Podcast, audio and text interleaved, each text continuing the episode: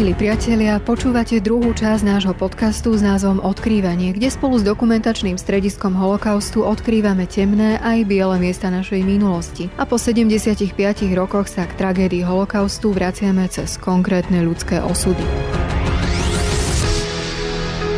No a v tom dnešnom podcaste si predstavíme príbeh Zoltána Brajnera. Mal iba 6 rokov, keď ho deportovali spolu s rodičmi z Humeného, kde žili za hranice Slovenska. Nepísal sa však vtedy rok 1942, ale udalosti, o ktorých budeme hovoriť, sa stali ešte oveľa skôr.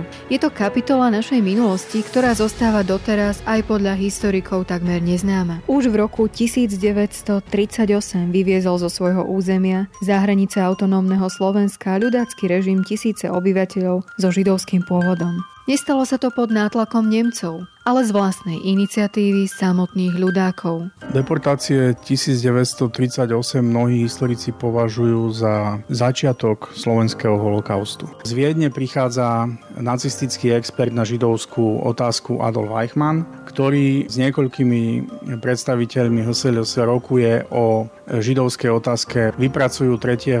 novembra 1938 nejaký plán na deportovanie židov zo Slovenska a s tým navštívia predsedu vlády tedajšieho Jozefa Tisa. Ako to, že aj dnes zostáva táto história neznáma? Prečo sa to všetko stalo? A ako vnímal tieto udalosti v tom čase 6-ročný Zoltán Breiner? Aj to zaznie v našom podcaste, kde sa s riaditeľom dokumentačného strediska holokaustu a historikom Historického ústavu Slovenskej akadémie vied Janom Hlavinkom bude rozprávať Sonia Ďarfašová.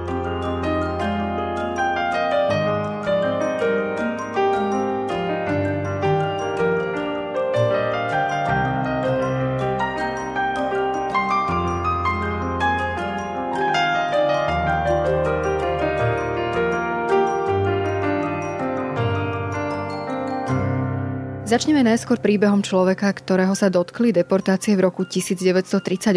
Bol to malý 6-ročný chlapček Zoltán Breiner, ktorý bol deportovaný aj so svojimi rodičmi za hranice autonómneho Slovenska. Tak ja sa spýtam tak jednoducho, prečo? No musíme povedať asi najprv pár vied o tom kontexte, v akom bolo Slovensko na jeseň 1938. Po Mníchove, ktorý hrozne oslabil Československo, využila situáciu Hlinková slovenská ľudová strana a presadila autonómiu Slovenska. To znamená, že Slovensko sa stalo stalo autonómnou súčasťou ešte existujúcej Československej republiky. Bola menovaná Slovenská autonómna vláda. Na jej čelo sa dostal Jozef Tiso. Ľudáci okamžite začali vlastne likvidovať demokratický režim na Slovensku a presadzovať režim jednej strany, Hlinkovej slovenskej ľudovej strany, čiže zavládli tu také nedemokratické pomery vo veľmi rýchlom čase, až by som povedal, je to prekvapivé, ako rýchlo sa im to podarilo. Súčasťou toho bolo zneužívanie cenzúry,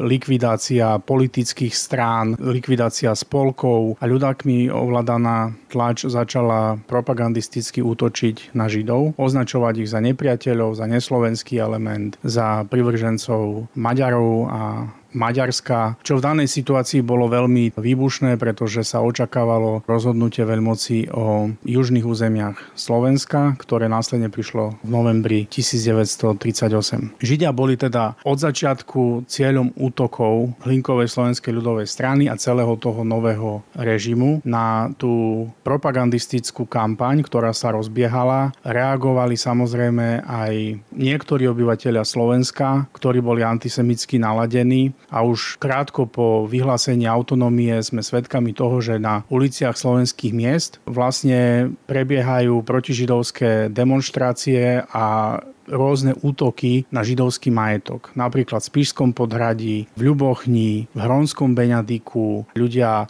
skandovali protižidovské hesla, hádzali kamene do výkladov obchodov, ktorých vlastníkmi boli Židia. Plus si musíme uvedomiť, že Hlinková slovenská ľudová strana zriadila Hlinkovú gardu, ktorej príslušníci začali pochodovať po slovenských obciach a mestách a neraz teda sa dopúšťali aj násilnosti na rôznych ľuďoch, ktorých oni považovali za nepriateľov Slovenska alebo označili za takých. Čiže potom, keď dochádza k tým deportáciám židovských obyvateľov v roku 1938, dá sa povedať, že to je vlastne vyústenie tej atmosféry. Áno, v atmosfére, ktorú som opísal, prichádza k rozhodnutiu veľmoci o južnom území území Slovenska. My ho poznáme pod názvom Viedenská arbitráž, kde Taliansko a Nemecko rozhodli o tom, že Československo musí odstúpiť 10 500 km štvorcových južného územia Slovenska Maďarsku a vytýčili určitú novú hranicu. Situáciu využívajú opäť radikáli v linkovej slovenskej ľudovej strane, ktorí označujú Židov za vinníkov tohto rozhodnutia. Zneužívajú na to jeden fakt, a síce demonstráciu, ktorá sa odohrala 1.11.1938 pred hotelom Carlton v Bratislave, kde spala maďarská delegácia v predvečer vyhlásenia viedenskej arbitráži. Na tej demonstrácii, na ktorej bolo asi 2,5 až 3 tisíc ľudí, boli zatknutí aj nejakí Židia. Zaskandovanie hesiel, že žiadajú pripojenie Bratislavy k Maďarsku. Ľudackí radikáli sa tohto faktu chytajú a v nasledujúcich dňoch zorganizujú deportácie Židov z územia Slovenska.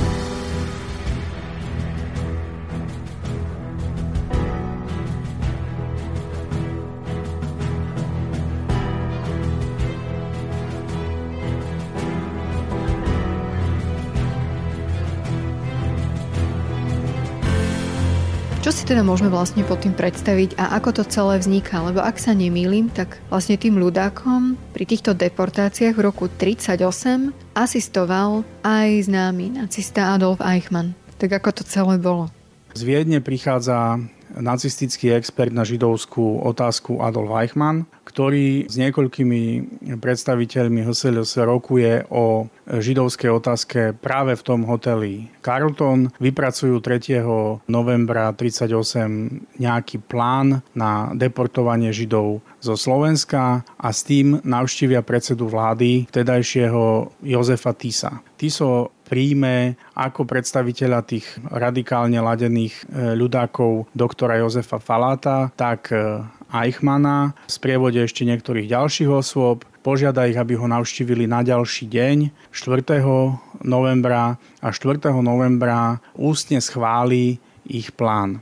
Falát aj s ďalšími sa odoberie na policajné riaditeľstvo v Bratislave, kde začne okolo obeda 4. novembra rozosielať telefonogram to znamená telefonický príkaz okresným úradom. My si vlastne môžeme z tých dobových dokumentov aj zacitovať ten telefonogram, ktorý 4. novembra 1938 sa dostáva na okresné úrady, nariaduje, citujem, z rozkazu pána ministerského predsedu doktora Tisu nariaduje sa za účelom dosiahnutia rýchlejšieho vyriešenia židovského problému na Slovensku premiestniť väčšinu tu usadlých Židov bez hmotných prostriedkov do postupených území ešte pred obsadením Maďarmi. Preto je treba najneskoršie do 5.11.1938 učiniť tieto opatrenia. Z nich spomeniem teda najmä to, že je treba upovedomiť do 12. hodiny všetky policajné úrady a četnické stanice, ako aj vedúcich jednotiek linkovej gardy na Slovensku, aby zadržali vo svojich obvodoch sa zdržujúcich Židov a postrkovali ich so svojimi rodinnými príslušníkmi v hromadných transportoch na nákladných autách najneskôršie do 24.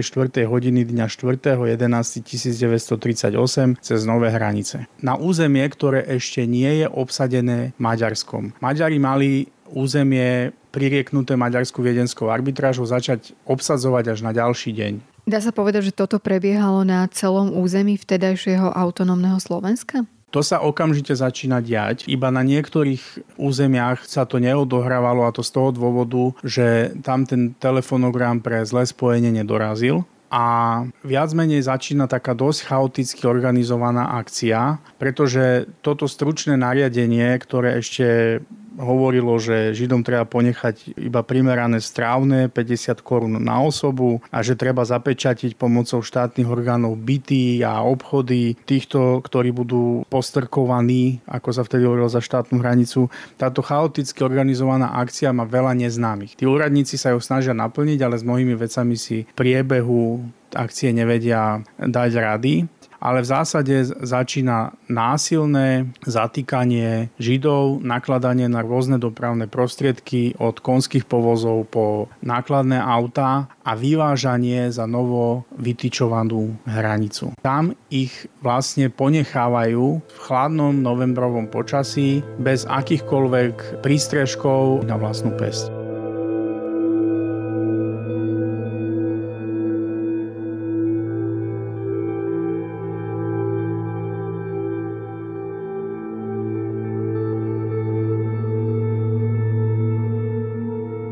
Už sme spomínali teda, že čo sa stalo. Vrátime sa k tomu príbehu Zoltana Brainera, pretože jeho svedectvo je jedno z mála zachovaných svedectiev, ktoré vlastne hovoria o celej tejto udalosti, o tom, ako sa to stalo, ale najmä aké boli tie podmienky. Ja len doplním, že sa zachovalo v publikácii Deti holokaustu, kde si ho môžu prečítať aj naši poslucháči. Ako si on z pozície toho 6-ročného chlapca spomínal na to, čo tam prežili? Ako dieťa to reflektoval tak, že boli vyve vyvezení niekde na pole na slovensko-maďarskom pomedzi, kde museli hľadať prístrešie v stohu slamy. Mali so sebou len dve periny, ktoré nejakým spôsobom rodičia v chvate vzali z obydlia svojho v Humenom a ostali ponechaní na pospas ako keby osudu. Vieme o tej epizóde z toho rozprávania pána Brainera samozrejme menej, ako by možno povedali jeho, jeho rodičia, ktorí to zažili ako dospelí ľudia a museli sa s tým vysporiadať, ale aj takáto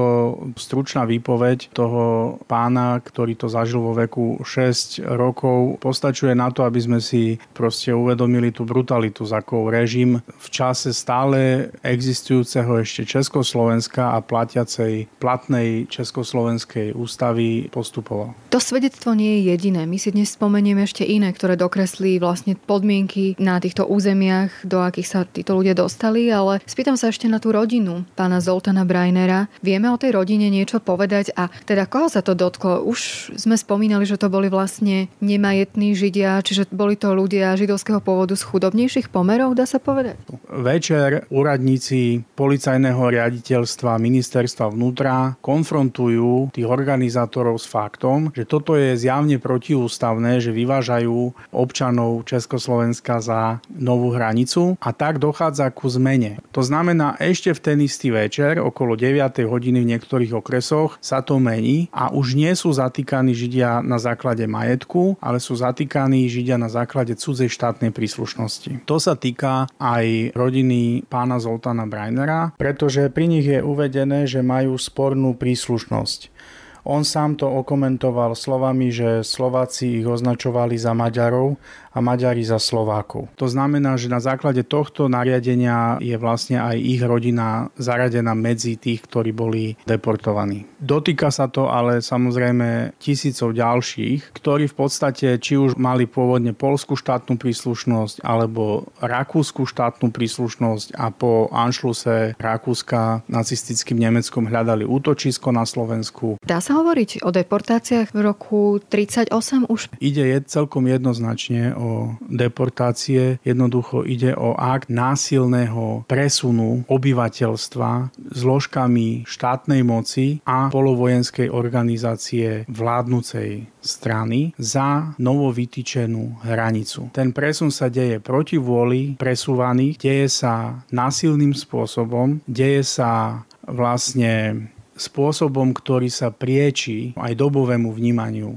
práva. Práve preto sa ho snažia následne meniť a e, tých zasiahnutých ako si inač vymedziť, lebo mysleli, že tým spôsobom trochu to postavia na nejaký, aspoň aký taký zákonný podklad. A zároveň deje sa v čase, keď takéto akcie jednoducho v Československu nemali obdobu.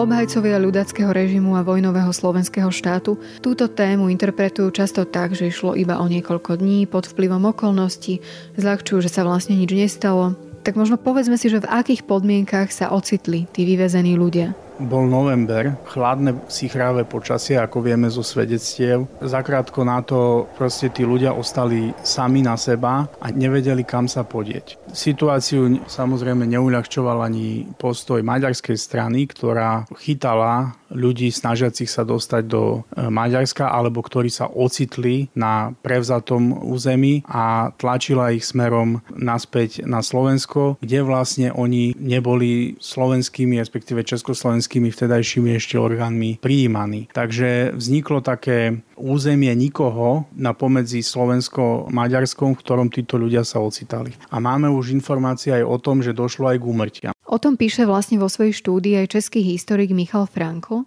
Ten objavil aj ďalšie svedectvo, vtedy 16-ročného chlapca Egona Švarca. Ako si na to celé spomína on? Áno, z výskumu českého historika Michala Frankla, ktorý našiel viacej prameňov preživších, ktorí reflektovali túto a sami zažili túto situáciu, vyplýva, že došlo aj k úmrtiam. On spomína vo svojej štúdii Egona Švarca, ktorý bol v tom čase 16-ročný e, chlapec, utečenec z Rakúska, zaistený v Bratislave 5. novembra, následne vyvezený do Dunajskej stredy. Odkiaľ sa následne dostáva do toho tábora Miloslavové a ten priamo tam zažil, ako vojenský jeep priviezol manželský pár s dvoma malými deťmi, ktoré boli už podľa jeho svedectva modré od chladu a krátko na to jedno z nich zomrelo. Takisto sú popísané v ďalších prameňoch ochorenia, najmä teda starí ľudia, ktorí už mali podlomené zdravie, veľmi ťažko toto znášali. Koľko ľudí bolo takto vyvezených? Najčastejšie sa spomína počet 7500 osôb. Niektorí historici hovoria, že to bolo menej, že tie čísla, na základe ktorých vzniká tento počet, boli e, kreované vo dosť veľkom chaose. Tá akcia trvala len pár dní, nie všetko úrady kvalitne zaznamenávali podrobne. To znamená, že to číslo je preto také trochu diskutabilné, ale najčastejší počet je 7500 osôb, ktorí historici dodnes reflektujú. Je to vlastne nie až tak podstatná otázka, skôr tu ide o ten princíp. Aj keby to bolo 10 ľudí, aj keby to bol jeden človek, ktorý bol takýmto spôsobom napadnutý, vlastne vyvezený protiprávne za novovznikajúcu hranicu a ponechaný na pospas proste svojmu osudu, tak by išlo o hrubé porušenie nielen platnej Československej ústavy, ale vôbec akýchkoľvek princípov ľudskosti.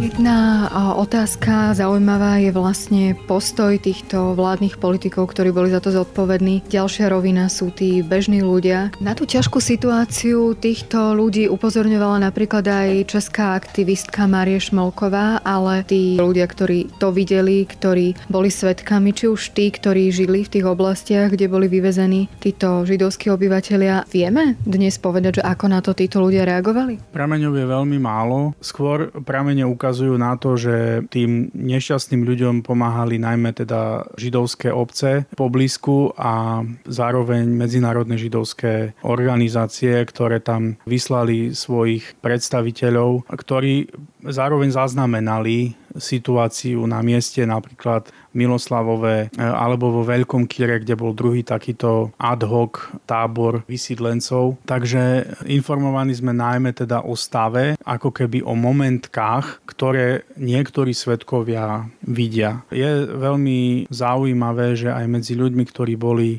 tých jednotlivých lokalitách sa objavujú také snahy pomôcť. Spomína sa často prípad lekára pôvodom z Viedne, ktorý sa ocitol v Miloslavove a aj keď sám už mohol odísť z Miloslavova, tak neodišiel, ale poskytoval vlastne zdravotníckú pomoc ľuďom, ktorí tam boli a ktorí ju nevyhnutne potrebovali. Ďalším prípadom človeka, ktorý okamžite vlastne nastúpil e, a pomáhal vlastne ľuďom vyvezeným do Miloslavova a do ďalších lokalít bol Aaron Grünhut, predstaviteľ Bratislavskej ortodoxnej židovskej obce, ktorý veľmi aktívne vystúpil a pomáhal miestnym vysídlencom a snažil sa nejakým spôsobom apelovať na rôzne miesta, aby sa teda vec likvidovala, aby sa mohli čo najskôr vrátiť. Keď sme spomínali aj to svedectvo 16-ročného Egona Švarca, on tam dokonca spomína aj slovenského vojaka, ktorý sa snažil nejakým spôsobom v tej situácii pomôcť. Ide o tú epizódu, kedy bol privezený manželský pár s dvoma malými deťmi, ktoré už boli vo veľmi zlom zdravotnom stave a jedno neskôr zomrelo. Práve tam Švarc vlastne bol svetkom toho, ako vojak, ktorý bol tohto priamým očitým svetkom, vlastne reagoval emocionálne a rozplakal sa. Boli to vlastne také veľmi hraničné situácie, v ktorých sa často ocitali aj tí vojaci, pretože oni boli na tej hranici z úplne iného dôvodu. Oni tam boli, pretože tú hranicu mali strážiť. Nie vždy sú reflexie súcitné. Boli aj situácie, kedy napríklad pri Košiciach československí vojaci českej národnosti, ktorí tam ešte boli, sa s privezenými Židmi podelili o jedlo a za to slovenskí z tej istej jednotky o jedlo obrali. Samozrejme nemôžeme tu zovšeobecňovať a nemôžeme tu ako keby hádzať všetkých do jedného vreca, ale takéto veci treba posudzovať individuálne, ale zase treba povedať, že v mnohých ľuďoch sa v tých týchto situáciách prebudzali aj temné stránky. Niektorí jednoducho len nejakým spôsobom ventilovali svoje antisemické e, názory, prípadne sa jednoducho len prizerali a báli do toho všetkého zapojiť.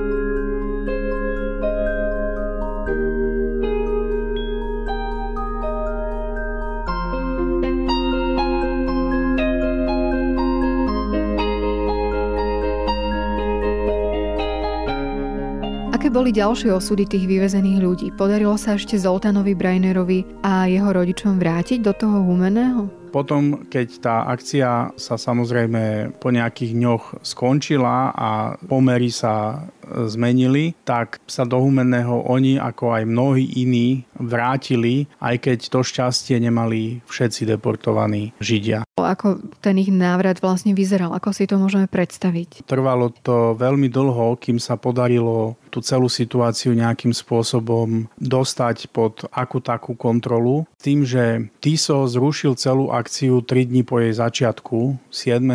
novembra vlastne vydal nariadenie premiesňovanie Židov likvidovať, ale tá akcia už žila vlastným životom, ako sa hovorí, a až vlastne do decembra nebolo jasné, ako majú úrady postupovať. Niektorým sa podarilo na vlastnú pesť dostať z týchto improvizovaných utečeneckých alebo vysídleneckých táborov. Niektorí ale nedostali tú šancu sa nejakým spôsobom vrátiť. Problém bol, že nemali doklady, ktoré by nejako preukazovali ich príslušnosť na Slovensko a v decembri 1938 slovenské úrady vyžadovali, aby osoba preukázala, že patrí alebo žila pred vysídlením na Slovensku.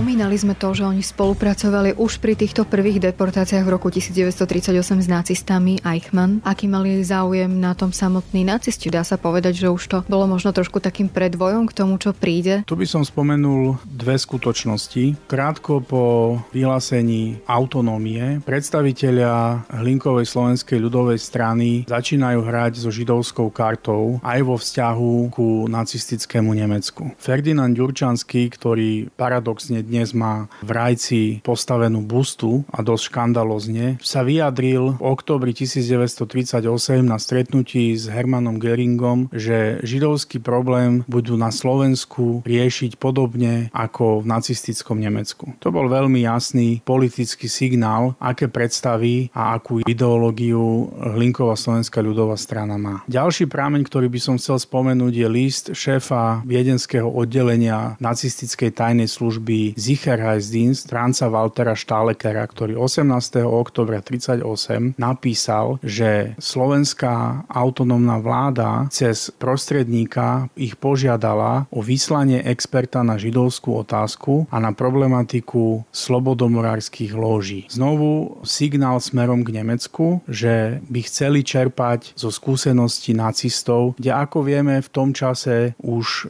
roky prebiehali persekúcie Židov. Eichmann Eichmannová účasť na deportáciách v Bratislave je nespochybniteľná. Je potvrdená viacerými priamými účastníkmi, vrátane teda jeho spolupracovníka, neskoršieho poradcu pre židovskú otázku Dietera Vyslicenyho, ktorý o nej hovoril úplne jasne, aj v tom zmysle, že Eichmann sám mu rozprával, že bol na Slovensku vtedy, angažoval sa pri deportáciách Židov a bol prijatý aj Jozefom Tisom.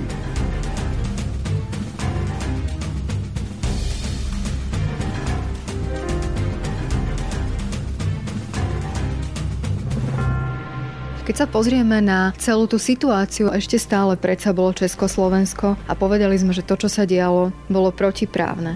To, čo robila slovenská autonomistická vláda, tak ako na to reagovali tie československé orgány? No, no tu si musíme povedať, že tie pomery, ktoré zavládli v Československu po teda vyhlásení autonómie a vlastne aj ten stále pretrvávajúci šok z toho Mnichova a vysporiadanie sa s, tou situáciou, v akej sa štát nachádzal, boli veľmi komplikované bolo o mnoho ťažšie sa už ako keby angažovať na Slovensku v situácii, keď tu fungovala autonómna vláda. Samozrejme, že mnohé veci boli vnímané ako veľmi problematické, napríklad zásahy ľudákov alebo diskusie ľudákov a vytváranie právnych noriem na zásahy proti židovskému majetku. Na tie napríklad ústredné orgány pražské reagovali teda veľmi kriticky, e, najmä teda konkrétne návrhy, ktoré ľudáci predkladali mali oni ako keby kritizovali, poukazovali na rozpory s ústavou a tak ďalej. Ale do týchto samotných deportácií podľa mojich informácií zásadnejšie nezasiahli. Aj keď samozrejme, že ďalší výskum môže ešte ukázať na pramene, ktoré budú ukazovať možno nejaké snahy alebo nejaké upozornenia. Vec mala aj medzinárodne politický rozmer. Išlo ešte stále o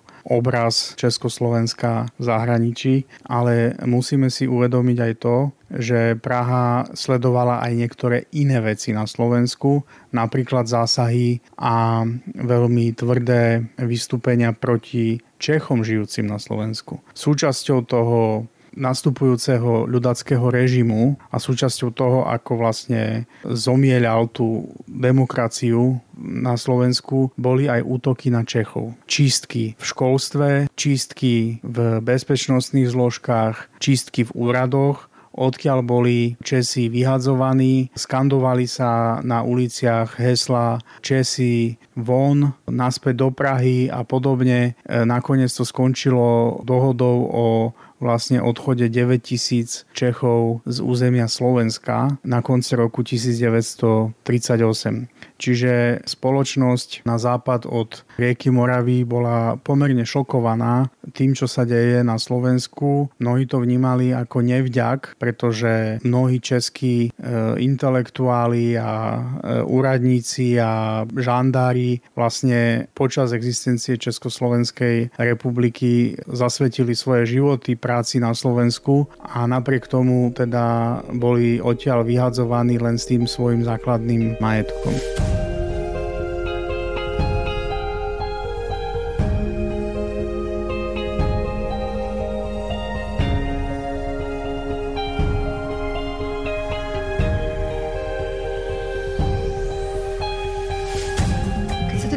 Na ten rok 38, na tie deportácie ľudí židovského pôvodu, malo to obdobu niekde inde v Európe, alebo sme boli unikát? Deportácie z novembra 38 mali obdobu v nacistickom Nemecku. Do istej miery sa špekuluje aj o tom, či ten e, krok nebol trochu inšpirovaný e, akciou, ktorá sa odohrala iba niekoľko dní predtým, ktorá vlastne prebiehala okolo 27.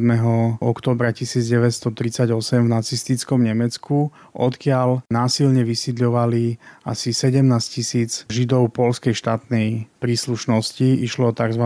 Polen Aktion, s ktorou mal určité skúsenosti aj Adolf Eichmann, lebo aj vo Viedni došlo pôvodne ku zaisťovaniu a zhromažďovaniu židov z polskej štátnej príslušnosti, aj keď ich deportácia sa nakoniec neuskutočnila, pretože bolo geograficky problematické ich nejakým spôsobom previesť medzi územím dnešného Rakúska a Polska.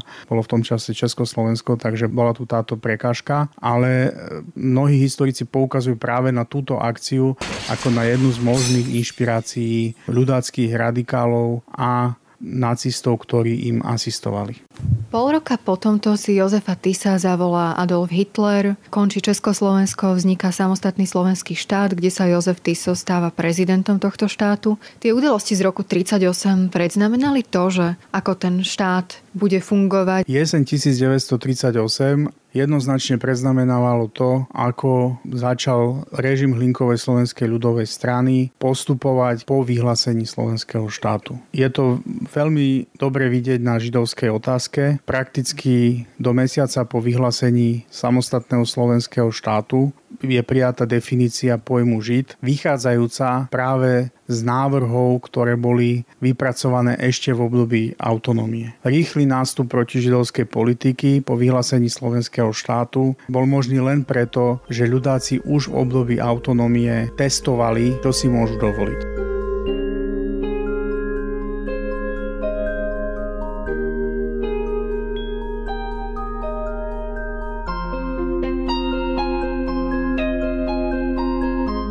Sem by sme mali možno tak rámcovo dodať to, že 6-ročný chlapec zo začiatku nášho príbehu Zoltán Breiner sa teda vrátil s rodičmi do Humeného, dotkli sa ich všetky tie protižidovské opatrenia a perzekúcie, ale nakoniec holokaust prežil. A dnes vlastne je jeho svedectvo jedným z mála, ktoré hovorí o deportáciách z roku 1938. Možno ešte taká posledná otázka. Hovorili sme, že naozaj táto udalosť, tie deportácie z roku 1938 zostali v tieni tých ďalších persekúcií, ktoré následovali po vzniku slovenského štátu, najmä v tieni deportácií, ktoré sa rozbehli v roku 1942. Keď sa ale pozrieme na túto udalosť, aký je nejaký význam v tom si ju pripomínať, alebo v čom spočívala jej najväčšia tragika? Deportácie 1938 mnohí historici považujú za začiatok slovenského holokaustu. Lebo to by sme si mali otvorene povedať, že holokaust to nie je plynová komora v roku 1942 a transport do plynovej komory v roku 1942, ale že holokaust je proces, ktorý sa niekde začína a v plynovej komore v roku 1942 končí.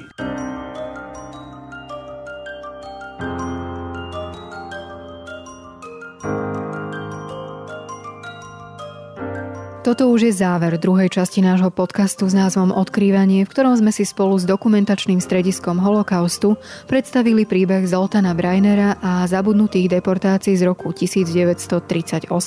Jeho svedectvo nájdete aj v knihe Deti holokaustu, ktorú zostavili Monika Vrzgulová a Peter Salner. A o celej tejto téme si môžete prečítať viac aj v knihe historika Eduarda Nižňanského, ktorá má názov Židovská komunita na Slovensku medzi Československou parlamentnou demokraciou a slovenským štátom.